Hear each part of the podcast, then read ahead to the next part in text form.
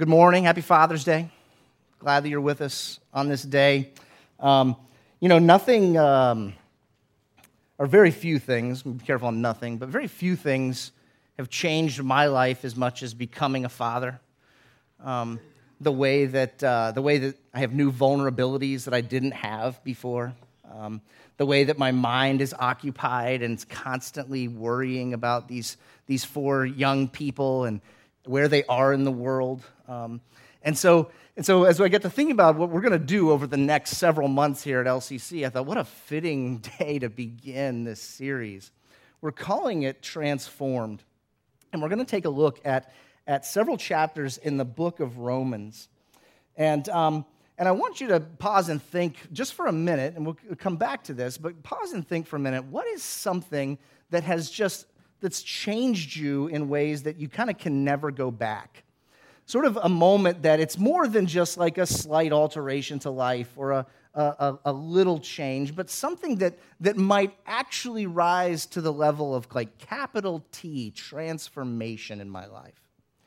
Like after this point, when I crossed that line, I was never going to be the same person again. And really, when we get into this series, when we talk about this series in the book of Romans, that's what we're talking about. We're talking about more than just slight changes. We're talking about more than just little angles that kind of move through life. We're actually talking about something that takes place in us that completely alters our life. It makes us into something that we wouldn't have been without this. And the question we're asking is, what does it look like? How do we get there? Right? And so we're going to be doing this, and if your eyes are really good, you may see a tiny little line of text in that slide that says Romans 12 to 15. Okay, it's real tiny. But the series we're going to look at is actually Romans 12, the chapters 12 to 15. And we're gonna start today by trying to do the impossible, okay? Because we're gonna try and set up Romans 12 to 15 in one talk, because 12 to 15 don't make a lot of sense without the context of 1 to 11.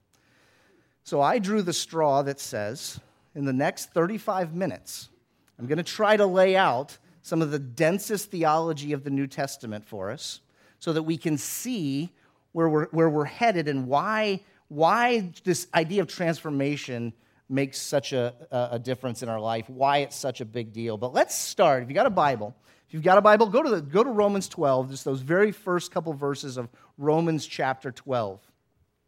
Romans chapter 12. And it's a critical passage for us to understand. It's a pivot point.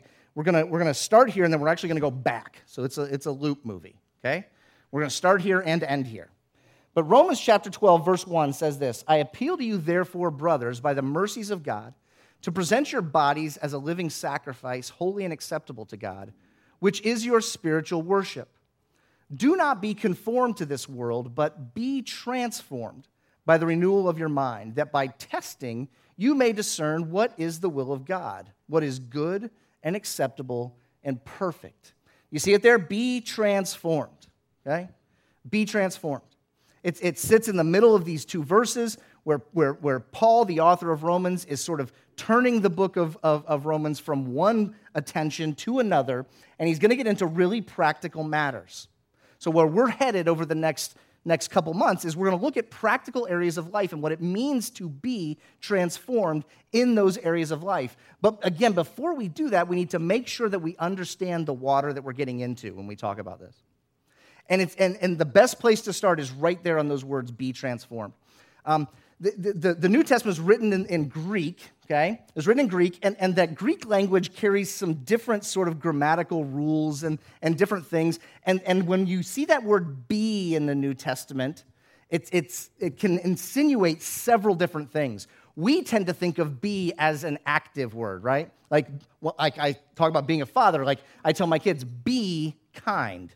Right? And I'm saying, like, this is something that you have the power to do, okay? Like, you have a choice to be this thing, okay? So it's an activity that I want to be true of you. It's an action that I want you to take. So be kind, be patient, be nice, okay? It's a little different here, okay? It's a little different here. I don't want to get into all the rules of the grammar, but it actually here, it's a passive thing in that it says this being is sort of like become this thing that you already are. Something is being done to you. Something is being done to you. Now get in line with it. It's sort of like saying it is true that you are different. Now just simply move forward as that different thing. Do you understand that difference? It's not so much what Paul's saying here in this letter to the church in Rome. What Paul's saying isn't so much lace up your boots nice and tight, okay? Exercise your being muscles and then act in certain ways. What he's saying is you are something, and now your life is about coming into conformity with that thing that's true about you. Right? You follow that with me?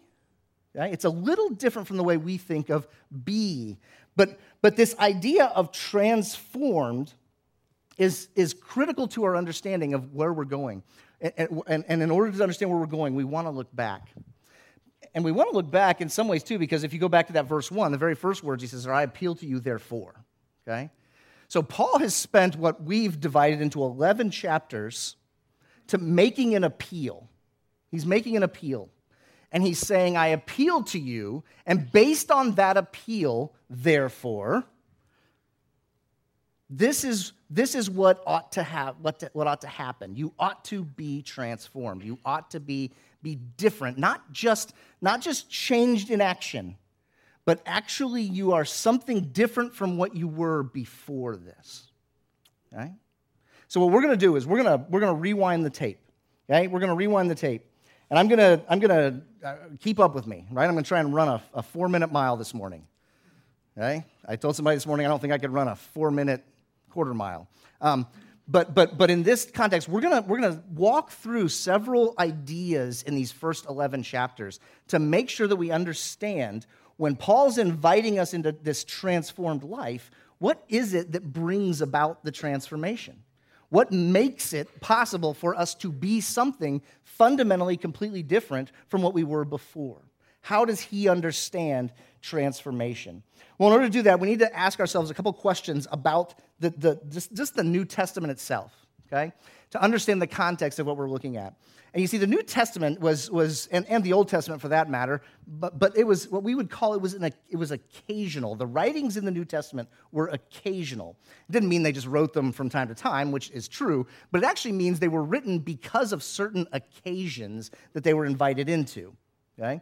And so understanding those occasions is really important. Now, it's also important for us to understand that the fact that they were occasional and it was humans who wrote them, and those humans wrote them in their own words for a particular audience, it doesn't take away from the fact that in the midst of the process, God himself was working in the inspiration of these writings.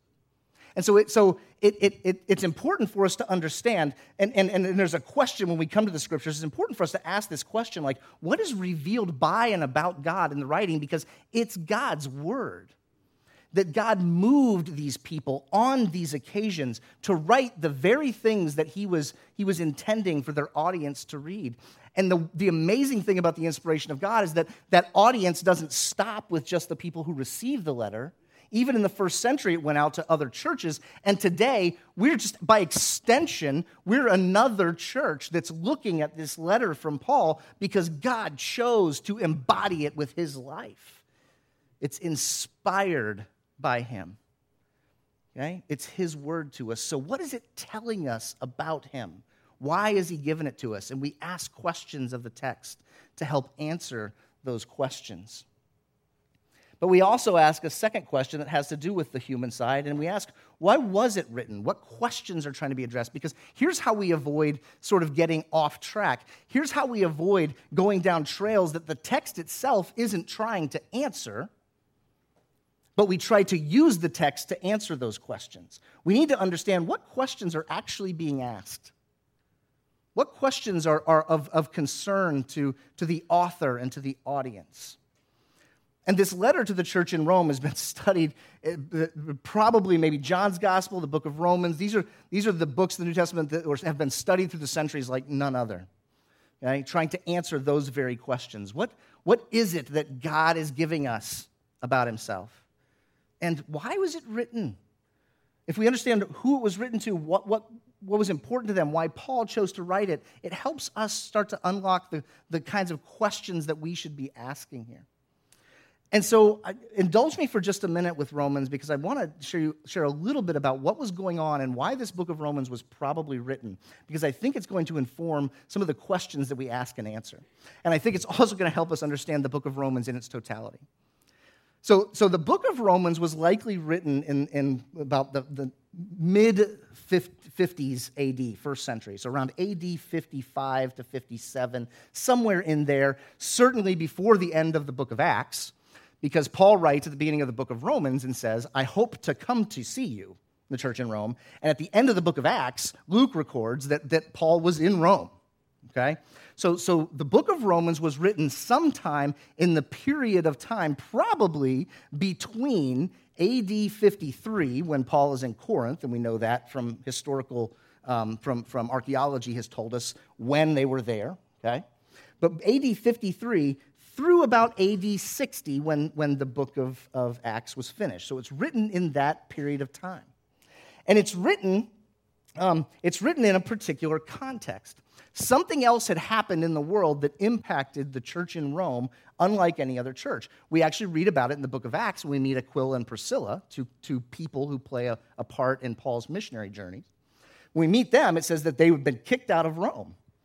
Okay? They've been kicked out of Rome. And so if you ask the question why, and we kind of go back to our history text, we find Roman historians and others who tell us that the emperor Claudius, okay, prior to AD 50, around AD 49, Claudius had banished all Jews from the city of Rome. They had to leave, okay? No idea exactly how many that was, but we do know that it was a significant number of people, more than hundreds, probably into the tens of thousands. He'd kicked them out of Rome, and it says, because they were constantly having disputes among themselves, and there was a lot of dissension stirred up. And we can kind of infer into that perhaps you had Jewish Christians and Jewish non-Christians who were at odds. Okay?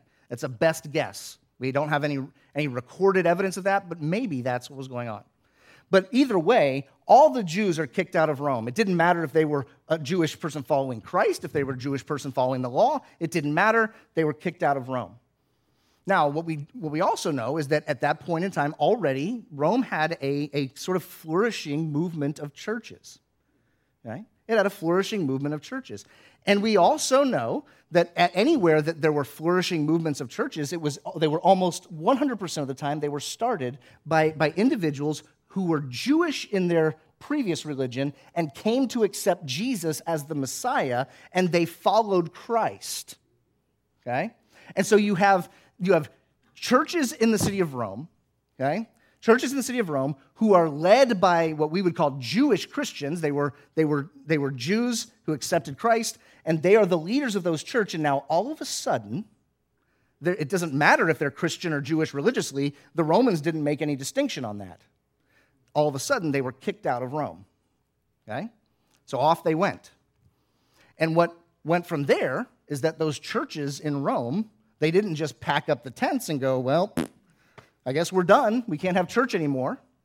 They continued to meet. They continued to grow. They continued to bring converts to Christ without the Jewish leadership. Okay? Now, ironically, another character in history becomes that was no friend of Christianity in the end, but in this instance, maybe wasn't so bad, but the Emperor Nero. Okay? Nero comes in, and anytime there was a change in leadership, the old sort of edicts of the past just sort of dwindled away, and eventually these Jewish folks began to move back into Rome. And we would suspect that many of them moved back into Rome and moved back into the churches that they had been a part of previously, okay? So you can probably, if you put those pieces together, imagine you've got somewhere around AD 50, all the Jewish Christians leave Rome. The Gentile Christians take over leadership of the church, and for a period of maybe 7 or 8 years, up to 7 or 8 years, those Gentile Christians led the church flourished, people came to know the Lord, things were great. And in steps back in Jewish leadership, okay? Probably folks who came back thinking, they're going to be so excited, we're returning. But based on sort of external clues and a lot of internal clues in Romans, it seems like they weren't necessarily welcomed with open arms, okay? Remember we started with this? The New Testament is an occasional writing, okay? Very real problems in the world, very real difficulties and challenges, and Paul's writing into that context, okay? So Paul writes this letter to the church in Rome, and there's certainly more going on than just what I've described to you, but I think it's going to help inform us on all of the book of Romans, and not just these first 11 chapters, but I would say there are large sections of these first 11 chapters that make no sense without the larger context. So these first 11 chapters talk about the work of God in all people through all history. And we have a tendency in the 20th century to take a good thing, which is our assumption that the Scriptures exist for us to come to know God, but we also sort of assume them in our own context. And so we assume them in a very much a context of a history of Western philosophy and systematic beliefs. And we sort of assume that Paul was writing in a way that appeals to us. And that's led to things that can kind of get in the way of us really understanding the flow of what's going on. And particularly when we get to the chapters just before where we're going to focus the next few months, the chapters 9, 10, and 11 in Romans. It's great we like to pull out verses, and we're going to just do that as we walk through. But it's important to understand that all of these things were written trying to address something that was going on in this Roman church, okay? That was going on in this Roman church. And it had to do with, who is the gospel for? Who gets the gospel? Who has God used to bring the gospel to bear on the world? Those are the kinds of questions that are being asked because they were the questions of this first century church in the city of Rome that they were struggling with one another to try and get answers. So let's take a look at some big ideas and some passages of Scripture in the book of Romans. If you want to keep up turning pages or flipping through your phone Bible, great. I'm going to put them all up in front of you as well, though, okay? But I essentially, and again, there's so much study on the book of Romans, so don't take today as the final word on how the book of Romans is structured. But I think that Romans essentially is giving us, these first 11 chapters are giving us three really big ideas. Okay? Three really big ideas. And it wouldn't make a great sermon if it was 4 or 2. It's always 3. So the first big idea is this, that Paul lays out to the church in Rome. Now remember the context, Jews and Gentiles, okay?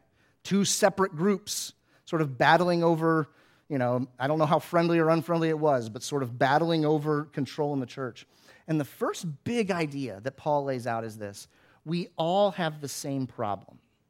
Every one of us has the same problem. Let's take a look at a few of the things he says in chapter 1, verse 22. Okay, he's casting this wide net, and he's talking about those who think that they're wise. He says, claiming to be wise, they became fools. He says, and exchanged the glory of the immortal God for images resembling mortal man and birds and animals and creeping things. Okay, so to set this up, Paul begins by telling the church in Rome. He says, look. There's something that just sort of happens. It just sort of happens. It happens all over the place. Okay? It's like a fundamental view of the human condition.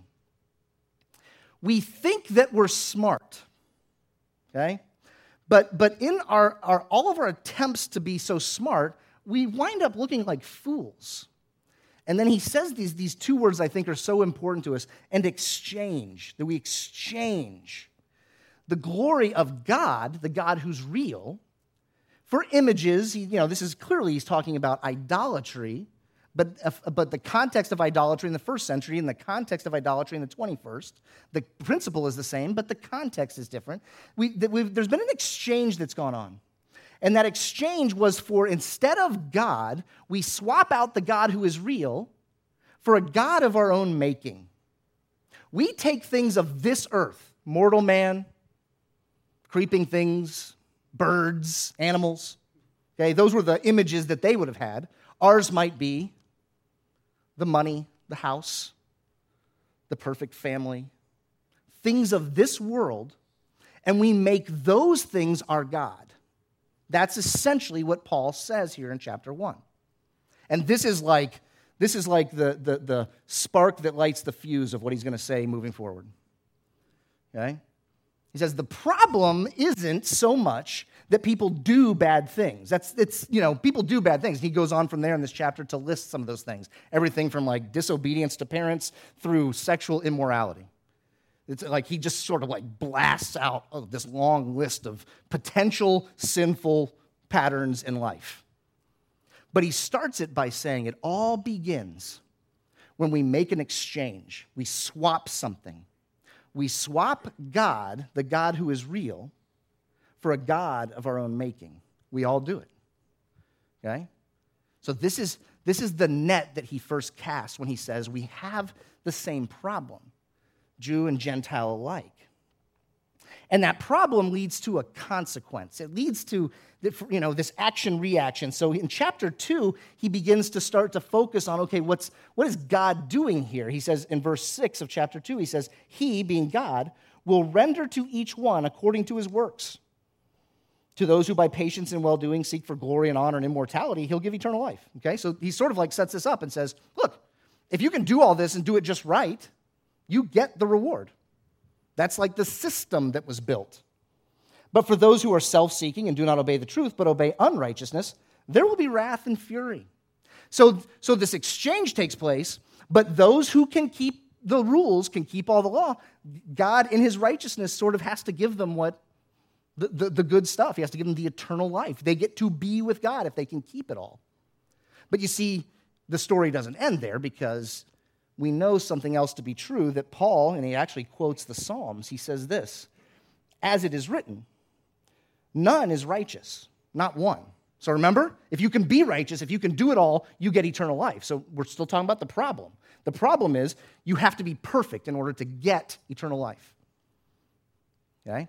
But he says here in chapter 3, it's written, none is righteous, not one. No one understands. No one seeks for God. All have turned aside. Together they have become worthless. No one does good, not even one. You catch it? Do you catch this? So he says, look, here's the deal. Here's the deal. We all make this exchange. We swap out the God who's real for a God of our own making. And in the midst of that system, God's provided a path. And the path is, live up to my righteousness, God says. That's what it takes. You have to achieve my righteousness in order to receive the life. But chapter 3 hits with this just thud, right?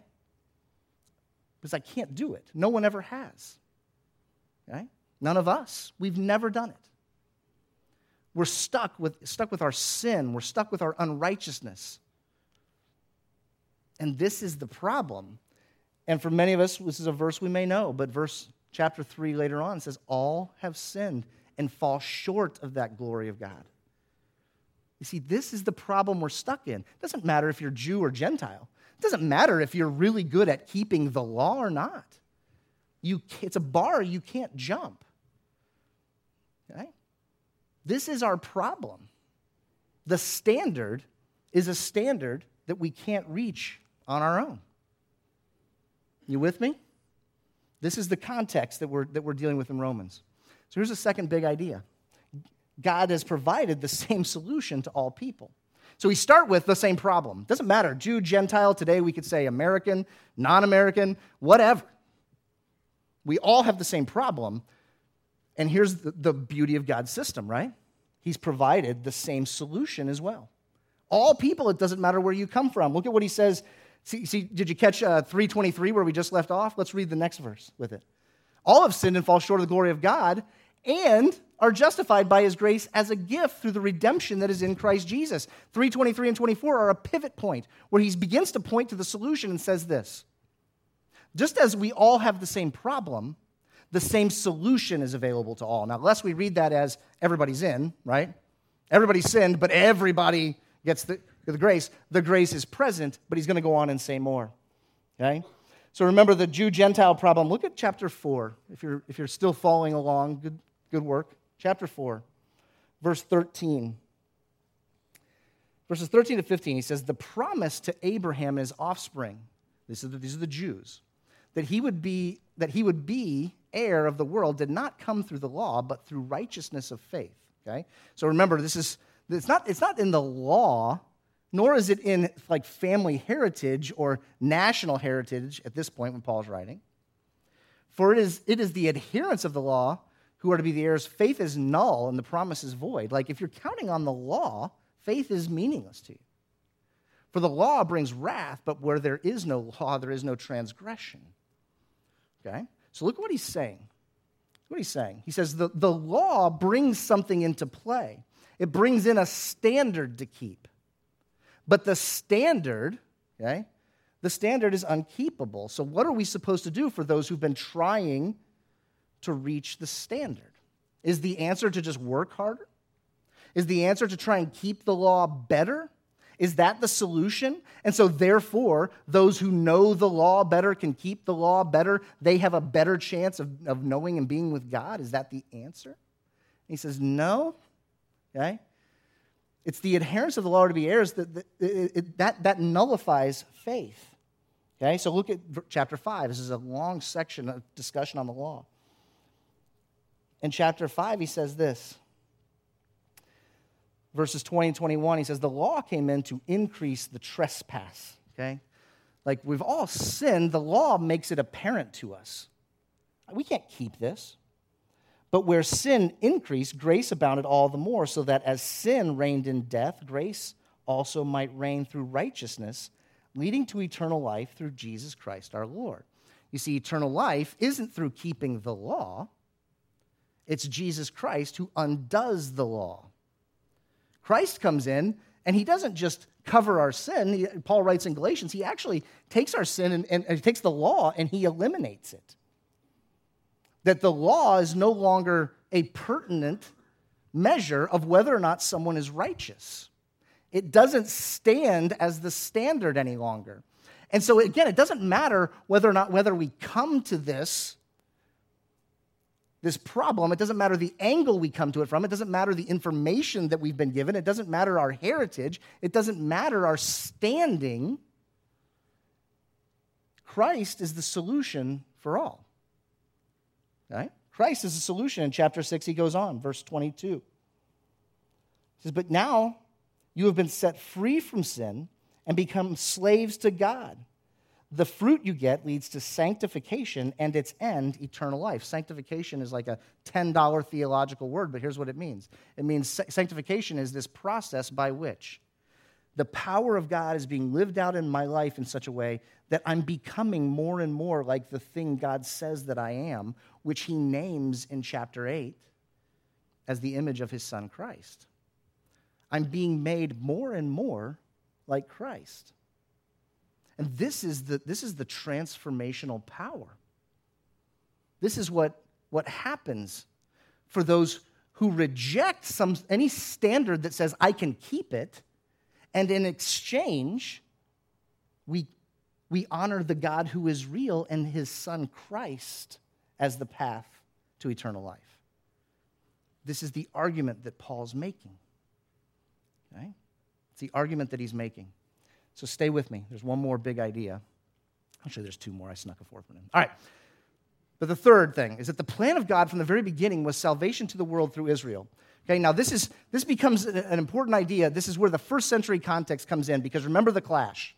The clash comes in, and interestingly enough, I think at this stage of the letter to Rome, to the church in Rome, the Gentiles would be going, yeah, forget about those guys. God, all along, he was just setting up the Jews to fail, and they lived up to what he was setting them up for. And Paul goes, no, wait a minute. That's not the answer. That's not the answer. So look at chapter 9. He says, it's still available, but we're going to jump ahead several chapters to chapter 9. Are you there? Chapter 9, verse 30. We're going to read 30 through 33. He says, what shall we say then that Gentiles who did not pursue righteousness have attained it? He's saying, like, because one of the complaints would be like, look, these Gentiles, they've done nothing but sit around and worship idols and indulge themselves, and now all of a sudden they get in? That's not fair. Okay? He says, the Gentiles who do not pursue righteousness have attained it. That is, a righteousness that is by faith. But that Israel, who pursued a law that would lead to righteousness, did not succeed in reaching that law. Like, God set the Israelites up to fail, right? But look at what he says in verse 32. Why? Was it because they didn't keep the law? He says, no, because they did not pursue it by faith, but as if it were based on works. They've stumbled over the stumbling stone. And he's going to define what the stumbling stone is here in a second. As it is written, behold, I am laying in Zion, or within Israel, a stone of stumbling and a rock of offense, and whoever believes in him will not be put to shame. The old system that Paul's working against is a system that said, if you live up to the law, if I just live up to the law, if I do all the things, okay, if I do them right, God is then obligated to give me eternal life. It's a transaction, okay? I do all of these things, you have to pay me my wages for all of my works. And Paul says, no, see, here's the thing. It came through Israel, but Israel misunderstood it. Adherence to the law wasn't the problem. The problem was a lack of faith in the one who gave the law. The law itself wasn't flawed. It's not like God made some grand mistake, Old Testament, and he corrected it with Jesus, New Testament. Amen. It's one story. God is righteous and holy, and he chose to reveal his righteousness and holiness to a people who were descendants of a man, Abraham. He gave him the initial stages, and he unfolded it over centuries, even millennia, to these people. And over time, they did the very same thing we do. They began to worship the law, the earthly thing, instead of the God who gave it. Do you follow this? This is critical when we get to chapter 12 and be transformed. Because a chief mistake that you and I can make today, a chief mistake when we begin to read in Romans chapter 12, a chief mistake we can make is to say, I can do this. And if I do this, I'm good. But do you see the argument that Paul's making? He's saying it doesn't, you can't. Don't fool yourself into thinking that you can. You can't. B, even if you can, you miss it because the ultimate standard, the ultimate goal is trust in the God who gave it, not in the keeping of it. Do we catch the difference? Be transformed by the renewing of your mind. Don't think about this the way that just comes naturally to us. Romans 10, one more. The scripture says, everyone who believes in him will not be put to shame. There is no distinction between Jew and Greek, for the same Lord is Lord of all, bestowing, giving his riches on all who call on him. For everyone who calls on the name of the Lord will be saved. It doesn't matter the avenue through which I come to him. It's calling on him, and this idea of calling on him is a cry of desperation. I have no hope but you. That's what's going on here. Paul writes this letter in the midst of a very real tension, and he winds up handing down something to us inspired by God that so powerfully undoes everything I just want to do naturally. I want to make my own path. I want to achieve an outcome in the end that others can look at me and say, he did such a good job of that. Isn't God lucky to have him? Because he's one of the best at doing it right. And we cannot today, over the next couple months, looking at these sections in Romans, beyond into the rest of our life, we cannot get caught into believing that somehow the power to please God lies in our good actions, lies in our ability to serve. Oh, we ought to, but that's not the lever that we pull that makes God happy, that forces him somehow to give us life with him eternally.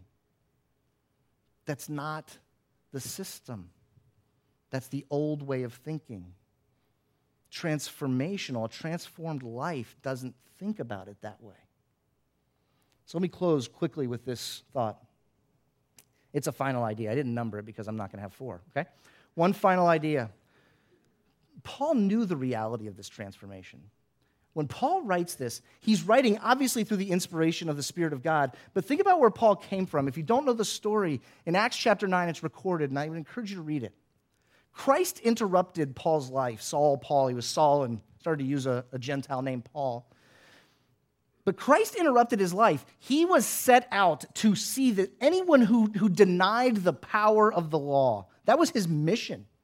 These Christians were saying that the law was worthless, that all they needed was Christ and his resurrection.